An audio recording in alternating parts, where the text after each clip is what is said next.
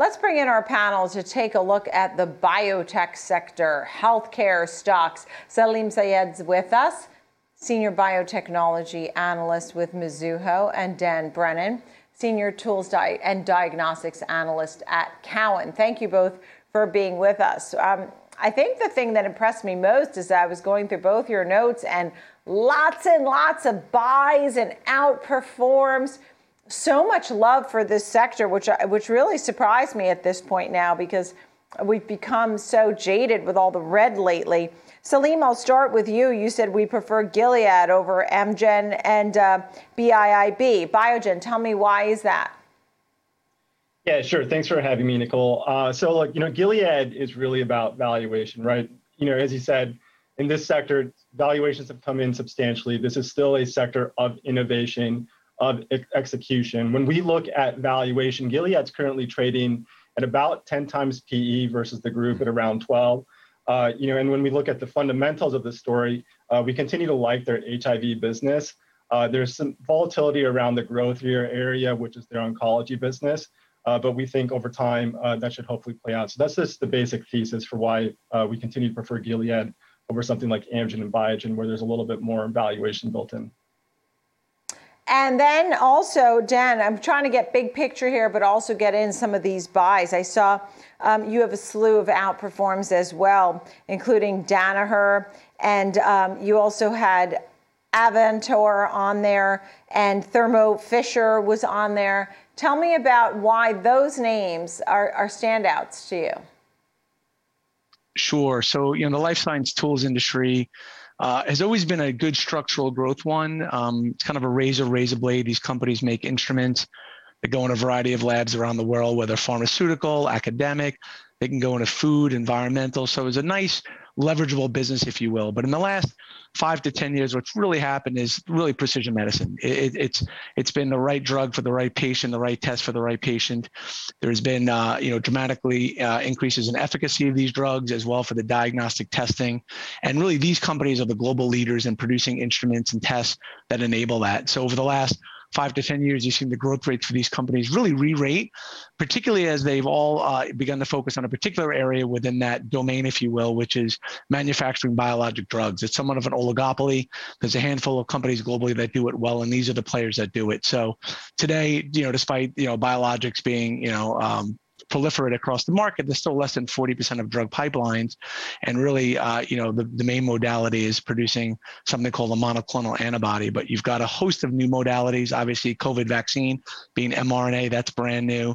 You've got cell and gene therapy, which is still, still very early. So these are the arms dealers, if you will, mm-hmm. to that industry and others. And the growth rates have gone from, say, call it four to 5%.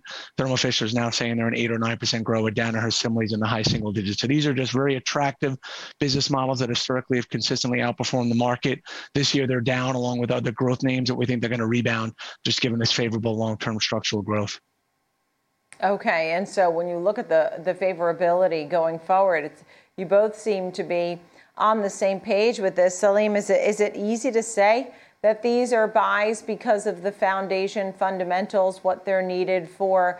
Um, you know, these are more biotech and growth names that you're both featuring here. We're not seeing um, Johnson and Johnson and Pfizer and Merck and Regeneron and um, you know the names, you know Novavax and the names that we've seen the most when it came to the vaccines. Salim, what's the big picture here on this group? Is it easy to put buy ratings because you really believe in them? Well, look, I you know I'm a biotech guy, right? And and I think you know, we can all we can all uh, say that innovation has been around, right? And and the the biggest uh, the biggest testimony to that is like look what happened in 2020 uh, you know post yeah. um, post post covid and we saw we saw the xbi um, you know go quite a ways up. We've actually removed all of that performance gain. Uh, we're now back at those levels you know unfortunately you know unfortunately or unfortunately whichever the side of the fence you're on the xbi has come back in about 20% already for uh, 2020 too, right? So investors are going to be looking for valuation plays. They're going to be looking uh, for companies that have come in uh, and you know moving away, moving away, um, moving away capital from uh, maybe you know more for the preclinical science to something that's in the clinic, right? Whether we're talking at the large cap or mid cap level, but you know, we mm-hmm. we tend to look at things both on the clinical data side, on the science, uh, but also the financials, and you know, on a relative basis. Uh, it's not our favorite stock in our coverage uh, on the whole, but on a relative basis, the one you pointed out, Gilead, we continue to prefer it uh, versus our other large caps. Right, understood, understood. And Dan, as we take a look here, I mean, I'm, I'm looking at the, the group where you have a lot of outperforms, a few market performs, such as uh, Myriad, Pacific Biosciences, um, Waters. Those were some names that you had some, some uh, pa- pause, a market perform. Life science tools and diagnostics seems to be definitely where you prefer to really push this forward. The targets are 12 month targets. Um, this group overall, what kind of upside are you looking for? 10%, 20%? So in the large caps that we talked about, the Thermos and the Danahers, we see in the tune of say 20 to 30%, depending upon the name.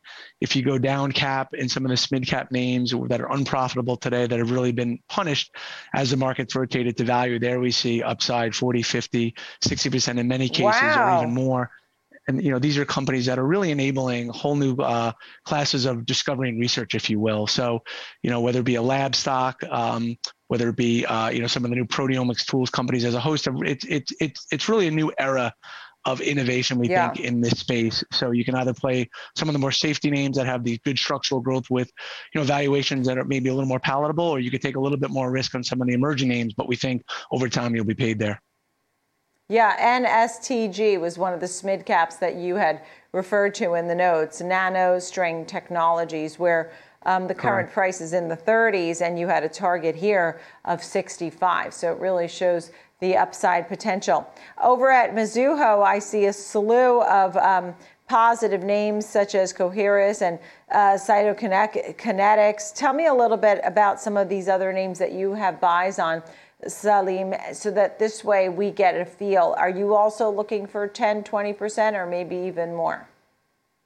Uh, in some cases, more. I mean, I'd say you know for the for this for our mid cap coverage, the one that uh, mm-hmm. tends to be uh, in, in, a lot of our discussions with investors, and a couple of names that we like um, more relative to the group. Um, Cytokinetics, which is one you mentioned, they're developing uh, a couple of drugs uh, right now that are very key for uh, the cardiovascular space. Uh, there's one in particular right. uh, that seems to be garnering a lot of attention. This is this is you know a, a two billion two billion and a half uh, market cap company. There was a competitor uh, not too long ago called MyoKardia that did uh, something more or less along the same lines, very similar. that Bristol had purchased for about 13 billion. So the elevator pitch here, you know, there is that valuation play, but when you look at also, you know, the science, this is a validated science. We've seen the we've seen the uh, MyoKardia uh, yeah. data, and we've also seen the cytokinetics data. Uh, and you know the, the mechanism works. Uh, it's called a drug. It's called aficamten. Uh, but you know there again is that valuation delta. Another one we like is Atara, uh, ticker ATRA. and this is really one of those companies that when people look at biotech, this is one of those companies that truly potentially has a disruptive Quickly. therapy for multiple sclerosis in this case, which could actually improve yeah. patients' disability from baseline.